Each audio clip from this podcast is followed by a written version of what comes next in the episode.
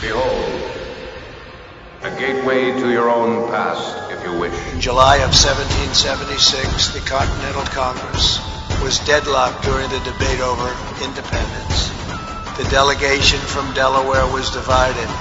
Caesar Rodney was called upon to break the tie. Rodney rode 80 miles through the night from Dover to Philadelphia to cast his vote for independence. History's strange, it's alien, and it won't give us what we would like to have.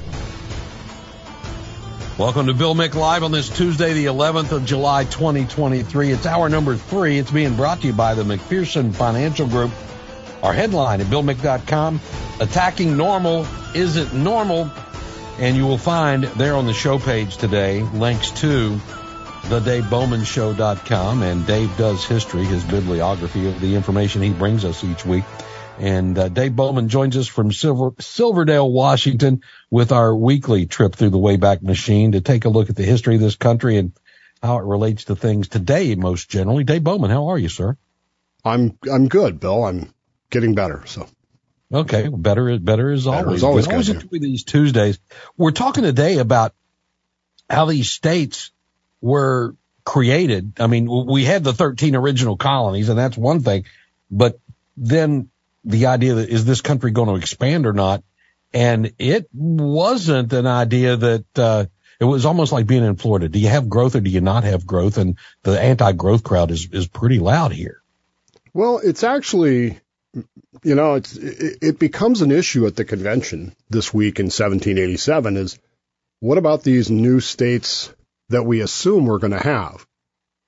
And it's not an easy, as easy a decision as as people make it out to be. You know, you said there that we had 13 colonies. Wh- why do you believe that? Because what I was told my whole life.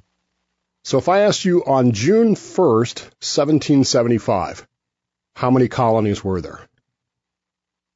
In the continental United States? Yeah. Yeah, I would assume 13. 12. Really? One of these colonies is a is a real bizarre thing, and, and it leads to my question, why is Delaware a state?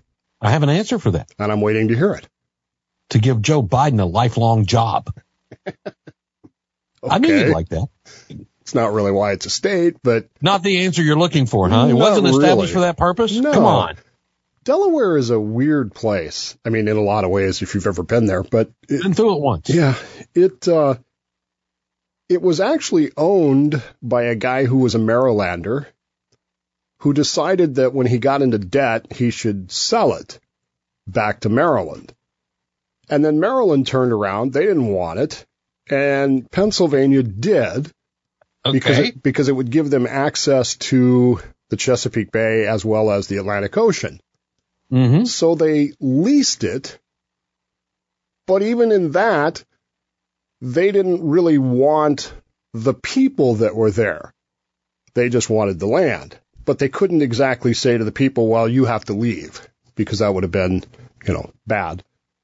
Um, Yeah, that could have presented just a little problem. so in a in an act of foreshadowing that is going to come into play today in a lot of ways, they really didn't like the the people of the six lower counties, what would become Delaware, and so they told them that look, we uh, we own the land, but we're going to allow you to have a separate legislative body, your own legislature. You don't get your own governor. Your governor will be the governor of Pennsylvania which is not all that unusual. New York and New Jersey shared a governor. Uh, some of these states, you know, it was not unusual for them to do that. It was Chris Christie, right? Yeah, he was like big that. enough to handle both. Right. And deal with traffic issues for both. Wow, that's uh, that's a gravitationally challenged joke, isn't it? Yes, it is. Absolutely. They also allowed the Delawareans, the lower six counties, to have their own laws and to handle things their own way, but not be separate from Pennsylvania. They were the six lower counties of Pennsylvania. what was it about the people they didn't like, Dave? Oh, they weren't good enough. They weren't They weren't Quakers? well, they weren't Quakers for the most part, but they also weren't as sophisticated as Philadelphians would be. They weren't as, you know, up up to standards as it were. And this is a lot of foreshadowing here. I want you to know. Okay. But on June 15th, 1776, basically three weeks before the United States declares independence, the state of Delaware said, you know what, we're tired of this. And on June 15th, 1776, Delaware declared its independence from Pennsylvania and said, we are now a state. And Pennsylvania said, you know what? Fine, we don't like you anyway. And let them go. Said, you're on your own. Okay, g- great. Now we don't have to pay for you anymore. Did Pennsylvania try to say we're keeping the river? Mm, Well, they had Philadelphia, so mean, it was right Yeah. there. Yeah. Now, the cool thing about this is three weeks later, the colonies, the Continental Congress, is deadlocked over the issue of independence. And it's Caesar Rodney, who is now a Delawarean, who makes his famous ride, his 80 mile ride to Philadelphia to cast the deciding vote for independence for the country. So Delaware, which has really only been a state now for three weeks, is actually the state that makes the decision that the United States is going to declare independence from Britain. Oh, Three that's weeks, interesting. Three weeks after Delaware becomes a state. So why is Delaware a state? Well, frankly, because nobody else wanted them. Because they wanted to be. And they figured we might as well be our own state. And so on June 15th, 1776, they became their own state. But that's a lot of foreshadowing about what's going to happen over the rest of the, the history of the country. And we continue in 60 seconds. Dave does history on Bill Mick Live on WMMB. Dave Bowman with us as Dave does history on Bill Mick Live on these Tuesdays. So Delaware, a three week old state makes the deciding vote. Yeah, we're going to do this. in, in in one of the most dramatic ways possible. Caesar Rodney's midnight ride from Wilmington back to Philadelphia. It's an, it's an amazing story, um, but we don't have time for that today. By 1787, by July of 18, of 1787, there are actually three other areas that want to be states. Uh, Vermont has wanted to be a state basically since the American Revolution, but the problem is both New York and New Hampshire, you know where your your legislator is from, is Yeah, from the last Right. hour. Yeah. they they both claim Vermont, and the truth of the matter is that we don't talk about this in American history. They're willing to shoot at each other over Vermont, which is bizarre to me. Um, Maine wants to be Well, a it's a state. beautiful area, but Right. yeah, shooting over to be another thing. Maine wants to be a state. Maine is actually not a state. It's actually part of Massachusetts. Mhm. And this is kind of interesting in a, in a entomological kind of way. Uh, do you know why Maine people are called downeasters, even though they're in the No. northeastern corner of the country? No. because since they're part of Massachusetts, when you leave Boston to go to Maine, you sail downwind to the east. And so they started calling them downeasters, which is Okay. why Billy Joel sings about his downeaster Alexa out in Maine. Anyway, moot point, but, but there you go. By 1787 July, Kentucky wants to be a state. Kentucky is technically part of Virginia, but it wants to be its own area, its own state. And in fact, it's Kentucky that will almost derail Virginia's ratification of the Constitution over issues about navigable rivers. But that's, you know, downhill. We also have this area that's known as the Northwest Territories. Now, this is an area that we got from Britain as part of the 1783 Treaty of Paris. It is roughly what we would call Wisconsin, um, Michigan, Illinois, Idaho, uh, not Idaho, Illinois, Indiana. The upper Midwest kind of. Yeah, yeah. In those days, it was known as the Northwest. Today, we would call it the Midwest. Mm-hmm. It is it, it's ceded to us by Britain, but because we're not keeping our obligations of the Treaty of Paris, Britain is still occupying forts in the Northwest Territories, and they will continue to do so until the Jay Treaty in the 1790s. The other problem that you have with the Northwest Territories is that it's also claimed by multiple states. Virginia claims most of it, New York claims a lot of it, Massachusetts claims some of it. But as part of the whole ratification of the Articles of Confederation, the states give up, especially Virginia, they give up their claim to the Northwest Territories. And the reason they give up their claims is because Maryland, yes, Maryland, demands that they do so. Why would Maryland care? Well, In 1787, Maryland is kind of the Delaware of today. It's where all the land speculation banks are. You know, Delaware today, companies uh, incorporate in Delaware because it's cheap, I guess. I don't know. Anyway, but in Maryland, in 1787, it's Maryland. They have all the money for land speculation. And in order to gain clear title on some of these lands and stuff like that, they demand that Virginia, New York, all these other states give up their their claims to the Northwest Territories, and the other the states go, well, okay, I guess we might as well do that, and so they do, and they give up all this claim. The United States What's is looking. At Maryland's interest in this? What's that? What's Maryland's interest in this? Money. They are the investors for all the land speculators who are going to sell the ah. land, and then the United States is going to get the money and pay off all the national debt. Ta-da! Simple, easy, and straightforward. But hmm. like most things, doesn't work out that way. Not so much so, huh? No, not by a long shot. We'll dig into it more as Dave Bowman joins us through the hour with Dave Does History on Bill Mick Live. Don't forget, you turn on that mobile device to listen to the iHeartRadio app. You're going to get a pop up that gives you a chance to win $5,000 just for listening there. So whether you're listening on a podcast, whether you're listening to uh, us or something else on the app, opportunity to win five grand every time you turn it on on that mobile device. Good luck. Go win some money, will you? We're back in moments on WMMB.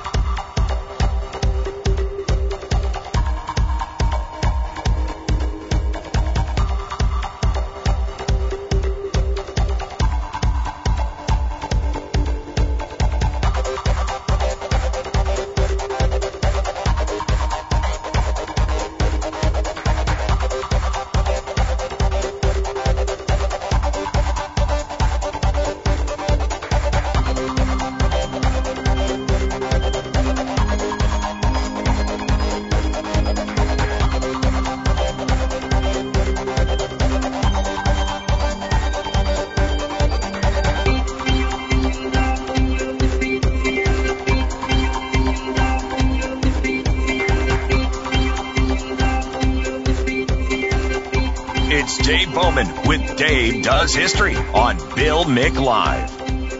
The McPherson Financial Group bringing you the hour as we take a look at how additional states were going to be slated to become part of the union. Uh, didn't realize Maryland had such great influence over this, but then again, when you got the money, you got the voice. Dave Bowman is with us from Silverdale, Washington. So how did all this come together at the convention, Dave? What was going let's, on there? let's go to the convention, shall we? We'll, Yes. We'll, we'll fly in through the windows that are closed and see what's going on. They It- closed the windows as hot as it was. Oh yeah, yeah, because they wanted secrecy, which is part of the problem that we're going to run into right now because these windows are closed and it's very hot. Mhm. And and we've kind of shelved the discussion about equal representation in the Senate for for the time being, and we've moved on to other subjects. And one of the guys that's going to speak is a guy by the name of Luther Martin, who oddly enough is from Maryland. He's in fact the Attorney General of Maryland, and he is what I have named the most annoying man at the convention. Everybody hates Luther Martin. Even if they don't hate him, hate him, they hate having to listen to him because he is long winded. We talked about Hamilton's, you know, all day speech a few weeks ago. Mhm. Luther Martin is the kind of guy that can just drone on and on in this June, July heat. And there's, it's worse than that, Bill. In an era when people didn't take showers, you know, Right. there's a reason they wore powdered wigs and, you know, stuff like that. Luther Martin is noted in this era for his poor personal hygiene. He smells bad. And they're in this closed Point, room. somebody noted it, right? I mean, it's noted somewhere. It's we noted all over the place. It's Really? noted. He's a slob. He dresses very poorly. He drinks to great excess. In an era when everybody drank heavily, Luther Mhm. Martin makes them look like like you know amateurs. He is constantly drunk, and of course, You add that into his poor hygiene, and his speeches are just long. He is also noted as a very, very vehement abolitionist. He opposes slavery, and he's going to continue throughout the rest of the convention. In fact, there's going to come a point in a couple of weeks here where slavery almost derails the whole thing. And it's Luther Martin that's at the heart of it. Luther Martin along with Alexander Hamilton. But for right now, what we're talking about today is the possibility, the probability of new states being added to this union. Because there's an assumption. Remember, you got Vermont, Kentucky, and Maine that already want to be states. Mm-hmm. But there's no mechanism for doing that under the Articles of Confederation. Remember, Delaware. Even though Delaware had done it Well- just weeks earlier. No, no, this is this is you know eight years later. That was Oh, in okay. 1776, and Delaware wasn't under the Articles of Confederation. Plus, they just declared it. You know, it's my favorite meme about the Fourth of July. You can't just be independent just because you said it. Well, I didn't say it. I declared it. Well, Merrill, the Delaware declared it, and the difference was nobody cared. Nobody was claiming Delaware going, well, we want that. That's not the issue in, in Maine. It's not the issue in Vermont where New Hampshire and New York are willing to shoot at each other over it. Nor is it the issue in Kentucky, which Virginia owns, but, eh, you know, I mean, they're willing to talk about it, but they're not willing to just let it go. So you have this issue about how do you make states out of places that belong to other people and other states. Luther Martin gives a speech, and again, it is just a droning speech. It goes on and on for hours, and he stinks, and he smells like alcohol, and it's just hot, Bill. It's so hot. Mm-hmm. And he, Luther Martin, hates the idea of new states. He hates it, especially in that Northwest Territory area that we have. We don't want to make states there. And why don't we want to make states? You might be asking yourselves. Well, Yes. there's some reasons why. And we'll dig them up in a moment on Bill Mick Live, our hour being brought to you by the McPherson Financial Group. So Dave, arguments for and against creating new states in these Northwest territories, which we would call the Midwest today, the upper Midwest maybe.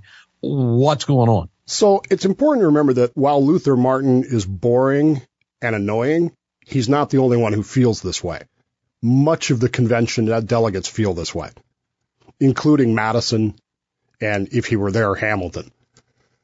The arguments against the new states are very, very spelled out. There's a belief that these new states would be rebellious, that they would, that they would try to break up the union. They're full of ideas that are contrary to what they call Atlantic sensibilities, our ideas of government and how we run things. They may not like those things and they may try to change them. And we don't want that. We don't want them changing things. Remember Delaware, you can have your own legislature because we don't want you voting in ours. Mm-hmm. They dress funny. They wear skins and fur hats. And not Well, like cold fur, up there. well, not fur hats like Ben Franklin wore. I mean, it's like they wear animals on their heads. They're not cultured. They're, they don't, they lack that je ne sais quoi of Philadelphia or New York or even Richmond. They are just not, you know, they're just not us. And if we let them become states, well, eventually, Bill, they might get bigger than we are and they might take over things. And then what happens? Oh, and there's one other big elephant in the room that we should, that should be obvious. But Mm-hmm. what about slavery? Do we allow them to have slaves? And if we do allow them to have slaves with proportional representation with three fifths, you know, compromise, then what happens? You know, Wouldn't there already be an understanding of whether they had slaves or not at that time? You'd think, but there really wasn't. Hmm. What happens if we do this and these states become, I don't know, what happens if in four score and seven years they start electing people as president from out there? And they might be, you know, not as sophisticated or, or, We're fancy as we are. They might So be. the upper northwest were the Hicks of the uh, of the colonial community. Oh, and they weren't just Hicks, Bill. They were potential rebels. What if they what if they start collaborating with Spain over the Mississippi River? And in fact, that actually starts to happen when it starts to look like these territories won't become states. There are people out there, including a guy by the name of Andrew Jackson, who contact Spain and say, hmm, why don't we work together? And of course, this is considered rebellion and treason. Mhm. There are all kinds of reasons why they don't want these states So they were kind of foretelling the 1860s, huh? in a lot of ways. And the convention just becomes moribund about this. What do we do? We don't know what to do. So what do we do? You'd be surprised who actually ends up solving the problem for them with the slice of the Gordian knot. And we will determine that when we come back for segment three on this uh, Tuesday, where Dave does history on Bill Mick Live. We'll also let you in with your thoughts, comments, and questions at 321 768 1240. Don't forget, everything we do all day, you can pick it up in the podcast section at BillMick.com and on the Bill Mick Live iHeartRadio channel. Back in moments as we conclude Dave Does History.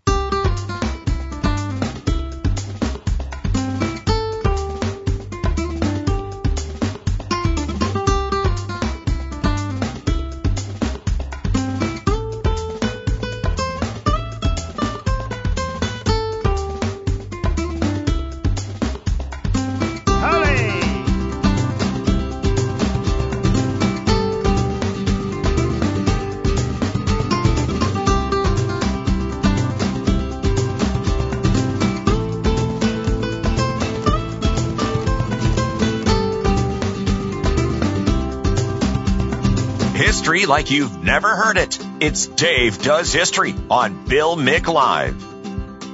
The McPherson Financial Group are our sponsor. 321-768-1240 if you want in on the history discussion with Dave Bowman as we uh, bring this how states were going to become a part of these United States discussion. So they're in Philadelphia and they're, uh, I guess, coming to a decision, Dave? Well, they can't come to a decision. They, the arguments are intense. They are long-winded. And just like the arguments over Senate representation, there doesn't seem to be any way forward. But unlike the argument over Senate representation, which has actually already been solved, they just don't know it yet. Okay. There are outside forces that are going to affect what happens at the convention. And this is the first of two really good examples, and we'll get into the second one a little bit later. But meanwhile, in New York, Congress is still meeting.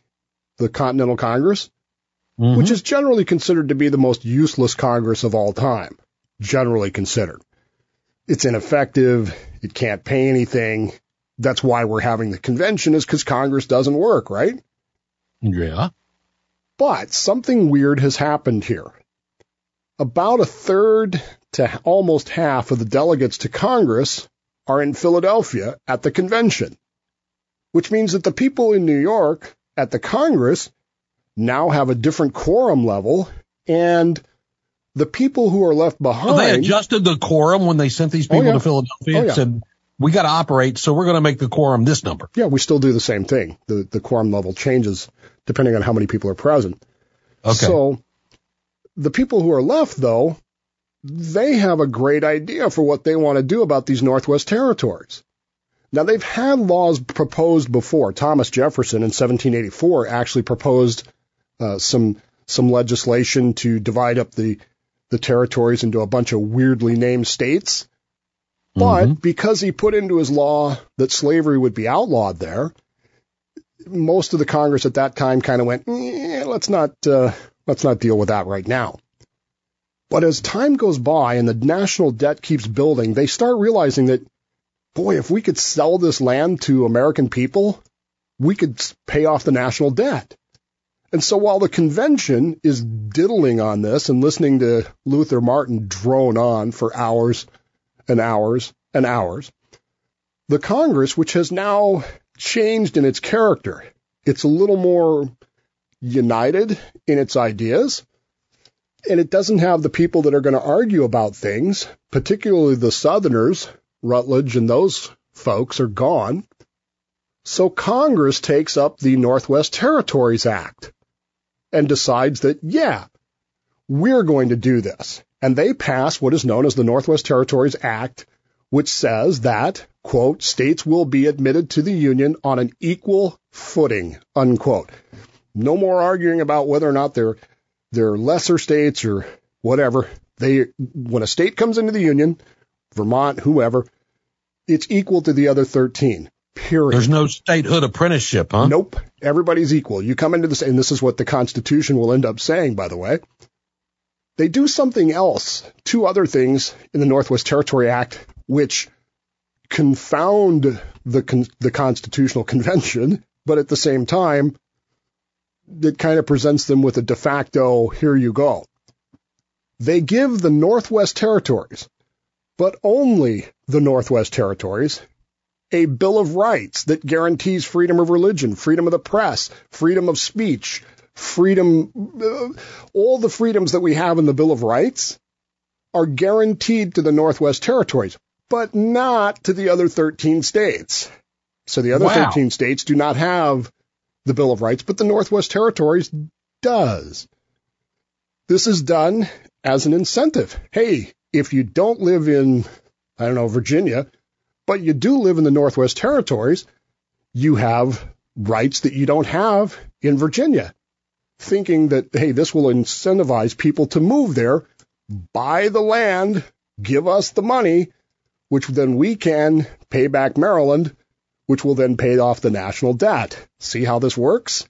The old adage of follow the money is, is at the heart of it all.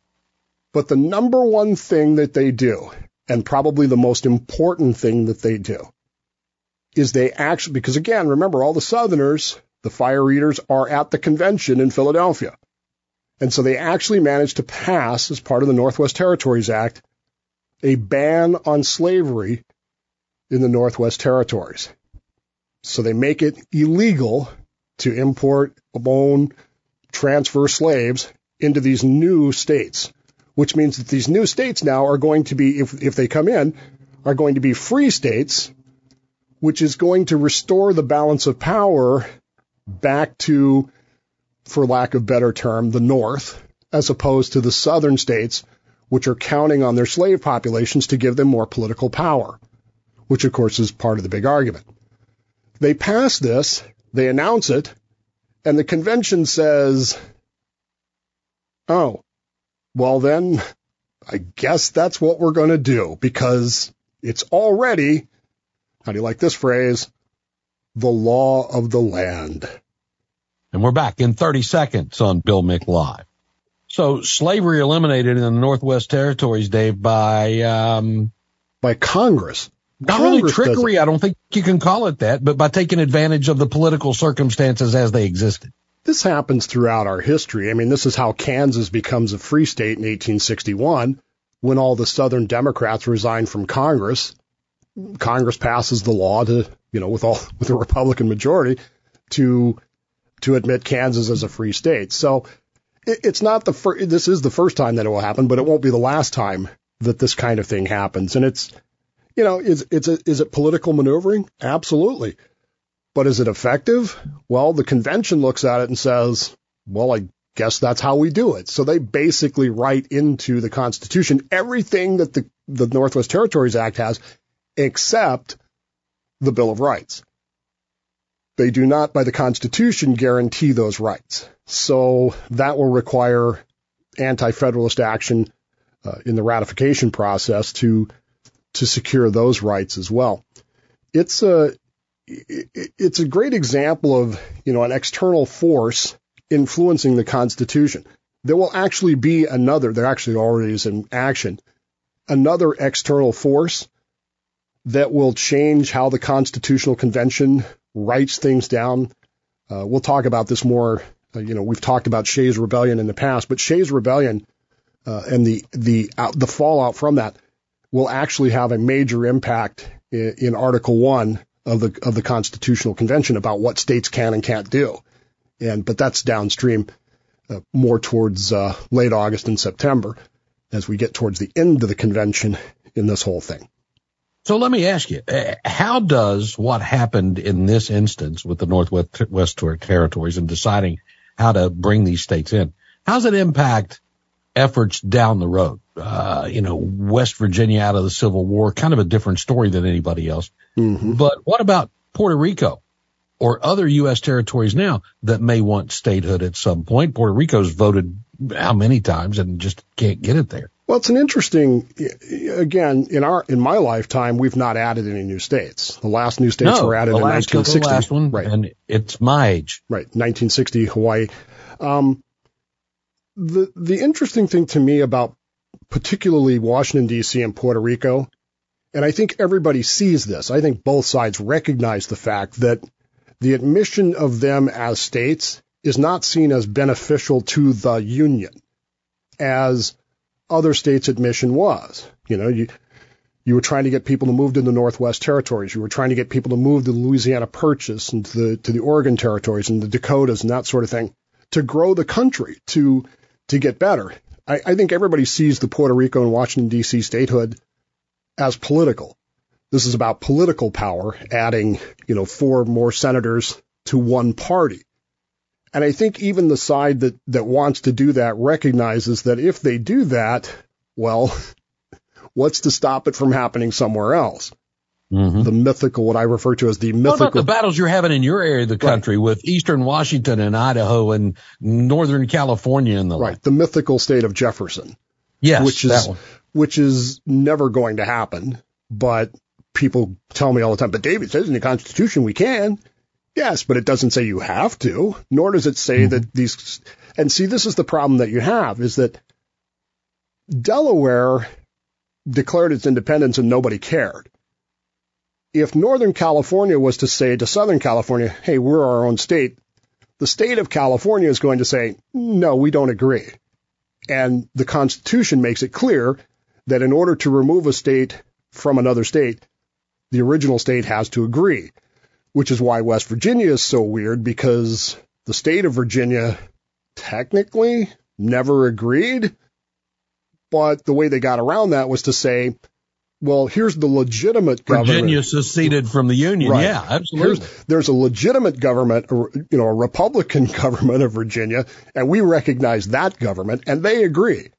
So off we went uh, in that direction. But, you know, then you got the whole thing with Texas you know, becoming as a republic, becoming part of this, the country. But, you know, it, it's just, it's, it's fascinating to me that the convention couldn't get it done. And I mean, they were just literally at a dead stop.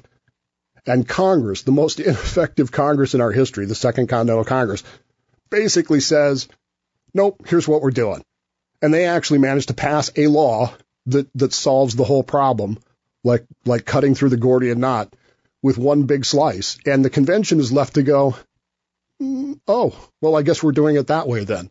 Problem solved. Time to go back to arguing about proportional representation in the Senate. Which, by the way, we've actually already decided. We just don't know it yet. Interesting. So, do you see anything? I, I guess I hear more about the, the Washington, Idaho stuff than I hear about the California stuff anymore. And those people seem to make a little bit of noise every now and then. What are you hearing out there? Well, we hear it all the time. We, yeah. This is the same. Will Washington care if those if those counties leave? Yes. They, That's where so all the water is. That's where the Columbia River is. That's where okay. all the water for the state. Same thing in California. They're not going to give up Northern California. That's where all the water is. Mm-hmm. Why would they give that up? Not willingly. They're not going to. Mm-hmm. Could you force it? But you know, then you're into whole federal regulation and you're right back where you started again. And then what's to stop the Californianization of the mythical state of Jefferson? You know, you guys' complaint down there is that too many Californians are moving down there and turning it into California light. Well, what's going to happen in these other states? They're going to go where the money is. They're going to go where the where the resources are, and they're going to continue to vote the same way. That's why it's not going to work. Yeah, that's going to happen. As we look ahead, where are we going, Dave? Well, we're going to solve this senatorial proportional representation once and for all. And it's Ben Franklin that's going to do it.